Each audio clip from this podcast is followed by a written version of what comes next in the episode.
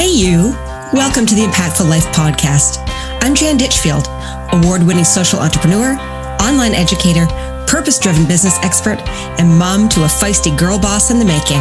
Are you looking to make an impact on the world around you and create a life that lights you up, but you don't know the steps to take to get started? Trying to navigate the path to live the life you were meant to have isn't an easy journey, but it's a journey you were destined for. Each week, I sit down to share strategies, inspiration, and tips to help you develop the confidence to turn what matters to you into a business with purpose so you can make a massive impact on the world around you.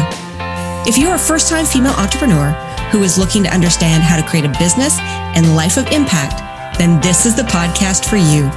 Ready? Let's do this. Hey, you, and welcome back to another episode of the podcast.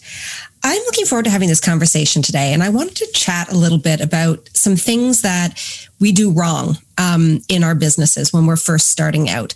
And I know I don't typically come in and say, you know, don't do this or this is wrong, but I think it's important to kind of say and identify those things really early on so you don't make those mistakes because they are pretty commonly made. And, and I say this from experience from going into other people's businesses and saying, oh, you've done this, I'm going to fix it. And myself doing the exact same thing in my own business where I was like, oh, I just did that same thing that I fixed in other people's businesses. So there's really they're really specific things um, and then we all tend to do them so i wanted to chat a bit about that today so that you you have the chance to really start off on the best foot while you're growing your business and no matter where you are in your journey so if you're first starting out or you've been doing this for like you know two or three years i guarantee one of these things i'm going to go through you're going to stop and say oh I am doing that. So I'm going to talk about what they are, and then I'm going to talk about how to fix them so that you can get on the right path and start really moving toward getting the type of profit that you want in your business happening a lot faster for you. So let's talk about some mistakes. Mistake number one that you're probably making in your business or that you might make in your business when you're first starting out is not knowing who your ideal customer is. And this happens so commonly with so many of us when we first get going. Like we launch our businesses and we go out there and we don't spend any time actually trying to identify who it is we want to sell to, like who we're here to serve. We just get out and we think we're just going to be like all things to all people all the time and everyone's going to love us. And what happens is everybody looks at us and goes, okay, whatever, because they can't see themselves in our business. So, what we need to do right off the bat when we first get going is we need to really focus on identifying your ideal customer from the start. And you need to know who that person is, and you need to get really focused on knowing why you're serving them. And there's a few ways that I'm going to talk about that will help you be able to figure out who they are and why this is so important to know because when you know who your ideal customer is, it's going to guide everything you do in your business planning moving forward. So your service offers, your marketing strategy, your value propositions, the pricing you choose, the tone of voice, everything. Like everything comes down around building a business around them because that's what makes a successful business happen. It's not we're building it for ourselves, we're building it for our customers. So we need to know who they are inside and out before we actually start moving our business forward. So, some of the things that I want you to think about right now when you're thinking about who that ideal customer is, is really getting focused on what their goals and their priorities are right now because you need to know them so you can address them with your business planning. So are there goals or their priorities that they want more money? Do they want more family time? Like, what are they focused on? What is it that they're looking for that you can say, Oh, I'm right here and I can help you with that. So you need to get clear on that really quickly. You also need to know what are their challenges and what are their frustrations because people are always motivated to buy for three main reasons. Like there's lots of reasons that people will purchase something, but the three main ones are because they're feeling or experiencing a challenge in their life. They have a pain point that they just can't get rid of or they buy because of desire. So you need to know what those motivations are so that you can address it in how you're building out your business and especially how you're building out your marketing. So what are they challenged by? What are they frustrated by? What are they looking for? What do they really want? Like when they're looking for something that's going to make them feel super happy or some, you know, that desire to have something. What is it? You need to get clear on that. And then you also really need to identify where do they get their information from? Because how they consume their information is going to direct you on where you need to be in order to reach them. And again, when we first start our businesses, we tend to go to platforms uh, like social platforms that we're comfortable using, but it's not necessarily where our ideal where our ideal customers are. So they might be sitting on Instagram and yet you're on Facebook, or they might be the type of people who actually like to get things in the mail and you're doing everything through email. Like you need to figure out where they're at so you can come to come to them. Are they online? Are they the type of people who like traditional media? Like, do they like to watch the news or do they like to get the newspaper? Do they take their information from there? Do they like print? Like good old fashioned mail, you know? Don't don't underestimate the power of mail still. People love mail if they're the type of people who want to love mail. And if they're online, where are they? Are they on Instagram? Are they on TikTok? Are they on Facebook? Uh, like where are they hanging out? And then you need to figure out that so that you can direct, direct all your information to them on those platforms. So make sure you get super, super clear on this and you start to under, under, understand who your ideal customer is beyond just the way that it's typically taught. So it's very commonly taught ideal customer avatars and people talk a lot about, you know, you need to know the color of their hair and you need to know what kind of car they drive and you need to know, you know, what color their eyes are. What's their hairstyle? Those things really don't matter. Like it's it helps you in the sense of like really niching down maybe and getting some kind of idea of like what where you want to like the kind of person that you want to be targeting. But if you actually think about more the things that are the pain points and the desires and the challenges and the frustrations and what motivates them on a day-to-day basis you're going to build out a much clearer understanding of who you're serving beyond the color of someone's hair which ultimately doesn't matter in the least so, mistake number two that we tend to do a lot when we're first starting out or early in our business is when we first launch something and it doesn't succeed, we launch something new. So this happens all the time. We overlaunch. So you'll put an offer out and you'll let it run for a couple of weeks or a month and people aren't buying it. So you're like, all right, I'm going to pivot and I'm going to start something different and I'm going to launch something else. And then you launch something else and you launch something else. And before you know it, you have this amazing field of offers and you've thinned yourself so much that people look at you and they're like, I don't even know what you do anymore. So stop launching if something's not working. Instead, I want you to focus on one offer and scale it. Just get really great at one thing and grow that one thing over time. Because when we overlaunch, we run ourselves thin. Like you you run yourself so thin. And everything gets easier in your business when you know what you're selling and who you're selling it to. Because a successful business knows their market and they get hyper niche when they define what it is they do and who it is they serve and a common misconception or fear that people have when it comes to really getting focused on your niche market is thinking that by becoming so focused on one specific offer that you're going to leave money on the table.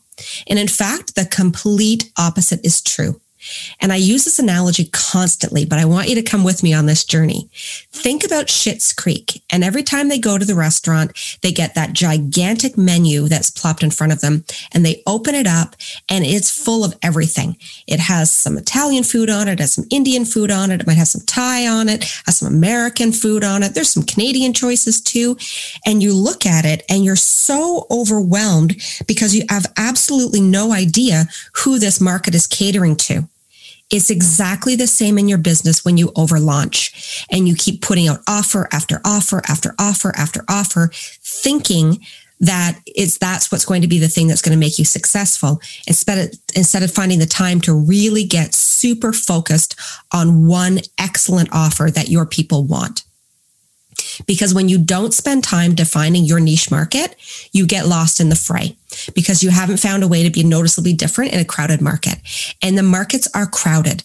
There is next to no one right now launching a business that is not launching something in a field with lots of other people around them. So you need to know how to stand out. Otherwise, you're just going to blend in. And we don't need more beige in the world. We need some hot popping yellows and some hot popping pinks. Like we need different. So you need to get niche in order to become different. Mistake number three that I see a lot of as well is people who are pricing out of fear instead of out of strategy. And I want you to think about that one for a second, right? Like think about the pricing. When you think about asking for money for the first time, what happens in your heart right off the bat? Probably you start getting that little flutter of, oh, well, people aren't going to want to pay me what I'm asking for. Like, so like what I think I'm worth. So I'm just going to just put the offer out there and I will just lowball it and see what happens. That's fear pricing. That's not strategy pricing. And instead, I want you to focus on increasing your pricing over time. Because a big issue that happens when you price something and you put it out there and you start dropping your price and dropping your price and dropping your price and dropping your price is that people look at you and they think, if you don't believe you're worth what you're asking for, why am I going to believe it as well? So instead of taking that strategy of going out and price dropping, I want you instead to focus on validating your offer and determining, first of all, if the target market has interest in it and if they're willing to part with their money in order to purchase it. So validating your offer is as simple as asking your ideal customer, would you buy this from me? And if you would, would you pay this amount of money? It's that simple. People skip this step all the time. We go to market and we guess at things. We don't spend time actually validating. We don't spend time understanding what scaling really means. We think scaling means offering more things to people instead of it saying, actually, I'm going to take my one offer, get really good at it, price it where the market said they're willing to take it, and I'm going to increase it gradually over time to the price that I want it to get to instead of going the other way where you stick the price out there and then you drop it because you think people aren't buying it eh, because of the price. Generally, people are not buying from you eh, because of some other reason is rarely because something's overpriced. It usually has to do with a different objection. So dropping your price down instead of sitting and looking at why people are probably not buying from you is a big mistake we make in the market. And price jumping devalues your brand because businesses that are using inconsistent pricing strategies, like I said, you give the impression that you're not worth what you're asking for. So instead of doing that, I'm all over the map type of thing, be strategic with what you're offering by creating a high value experience for your customers and giving them excellent customer service along with your offer, because that's going to leverage your ability to scale your prices without getting pushback from your audience. So if you come out and you set that price at like just say $100 and you give amazing customer service along with that offer, then when you raise it to 125 and 150 and 175 and 200 and above that, people will go with you because they know it's worth it because they've experienced the excellence of your service and of your offer. So always use that strategy instead. That builds you a brand that people love and they will follow you on that journey. Mistake number four that I see all the time as well is trying to be everywhere all the time. Like we start our businesses and we decide that we have to have every single platform out there. We need to be on Instagram and we need to be on Facebook and we need to have a Facebook page and a Facebook group and we need to be doing reels and we need to be on TikTok and we need to be on Pinterest and we need to be doing a blog and a podcast and we should be on YouTube as well. And before you know it, you're spending all your time trying to keep up with your content instead of actually running your business. So instead, I give you permission to select one platform and master that platform. Lean into the platform that your ideal customer is at and get really, really good at it because you don't need to be all things to all people. And the first step is to ensure that you're selecting the right platform to market yourself on from the beginning. Because again, we pick things that we're comfortable with instead of actually going to the ones where we know that our, our, our ideal customers are using. And when we focus on our ICA and our marketing plan, that's going to be guiding us in every choice that you're going to make moving forward. So a big one for me that I always say in my business is I was so comfortable using Facebook for business and I'd been using it for years. And when Instagram came out, I never even considered using it for business. I was just like, you know, whatever. Like I, it's just where I post pictures of my kid when she's cute. Before I had her, I posted pictures of my dog because he was super cute. And having to learn to use Instagram for me has been a big learning curve, but that's where my ideal customer is. She's on Instagram. She's there. She is using it like crazy. And I had to get on it in order to be able to be seen by her. So make sure you're using the right platform so that you can get your content out in the right way. And then once you do, be consistent with it because you want to determine a platform that's going to establish you as an authority in your specific niche. And with this, I wanted to look at beyond just social media. I want you to be thinking about something that you create that's actually going to be yours and you own it because social media is really important. However, you don't own it. It's owned by other people. So they control who is going to be seen. They control the voice that's going to happen. They can control shutting down your account. So you want to make sure that you have a platform that's positioning you as an authority in your space. And that can either be a podcast or a blog or a video platform. But whatever it is that you choose, make sure you're using it consistently so that you can get a regular uh, schedule happening and people know when you're going to be there and they start showing up for you because you're showing up for them. And then you're going to use your social to pump that information out to them. So you're going to do it the other way, reverse engineer it. Your podcast or blog or video platform is where you should be putting all of your effort in. And then you take that content and you place it into your social platform and you push it from there. You want to drive people back to your original content through your social platforms. And don't ever feel that by giving away quality information that you're lessening your brand. Because we hear this said a lot. Like i'm hearing it more and more where people are like don't share too much. You know just give them a little bit. Don't give away a lot of information for free. I think that's like some of the worst advice you can give people. Because you really, when you are doing the complete opposite, while you're giving away content for free and helping to establish trust and building a reputation with your audience that you are a business of quality and substance, that builds loyalty to your brand. 100% builds loyalty. So don't be afraid to put out good content for free. Don't hold it back. Don't say, no, you can only get this from me if you buy from me. Hold back some. Of course, you have to, but give good stuff. Like help people have a transformation, help them get to know you, help them build out uh, an understanding and trust and help them go on that journey. It's, I've heard it said over and over to me that one of the reasons why people choose to work with me is because I give out so much high quality content for free that they're like, I want to see what happens on the inside. So for me, and I'm proud of that, really proud. And I continue, will continue to do it always. I believe it's a good thing. I know this. I want to share it, right? And whether or not you choose to come and work with me, I still want to help you. So make sure you're building out a business that's known as being quality and one of substance by giving some of your best stuff away for free. And that last mistake that people make all the time in businesses is that they pivot too soon.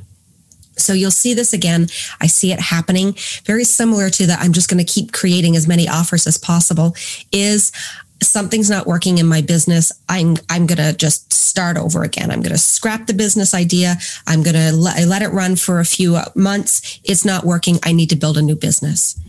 And instead, what I want you to focus on is work your plan for a year.